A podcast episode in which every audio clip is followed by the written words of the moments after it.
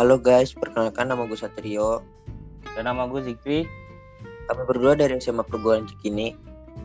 Di sini gue berdua akan ngebahas apa ya Jik, yang ngebuat kita nggak merasa bosan, tapi bisa ngebangun motivasi kita tentang belajar. Wah, apa tuh Gi?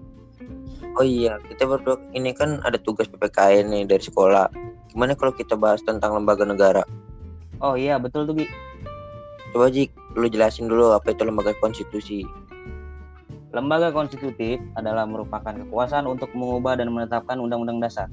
Kekuasaan ini dijadikan oleh Majelis Permusyawaratan Rakyat atau MPR sebagaimana ditegaskan dalam pasal 3 ayat 1 Undang-Undang Dasar 1945 yang menyatakan bahwa Majelis Permusyawaratan Rakyat berwenang mengubah dan menetapkan undang-undang dasar.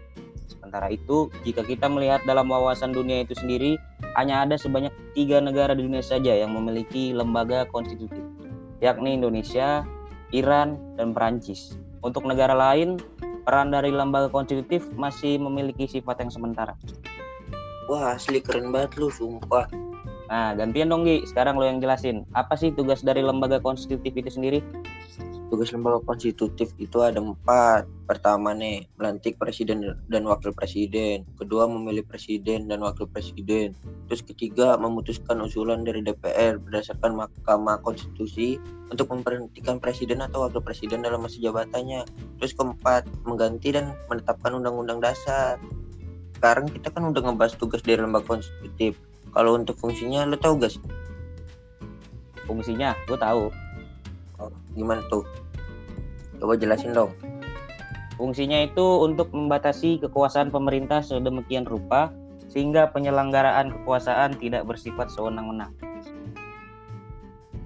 Oh, bagus tuh Jik penjelasannya. Selesai juga deh kita berdua menjelaskan tentang lembaga konstitutif. Nah, biasanya nih Gi, setelah kita menjelaskan pasti ada kesimpulannya. Kesimpulannya itu, kekuasaan konstitutif adalah kekuasaan yang berwenang untuk mengubah dan menetapkan Undang-Undang Dasar 1945 dan Undang-Undang Dasar. Nah, gitu deh. Asli kita udah selesai juga nih.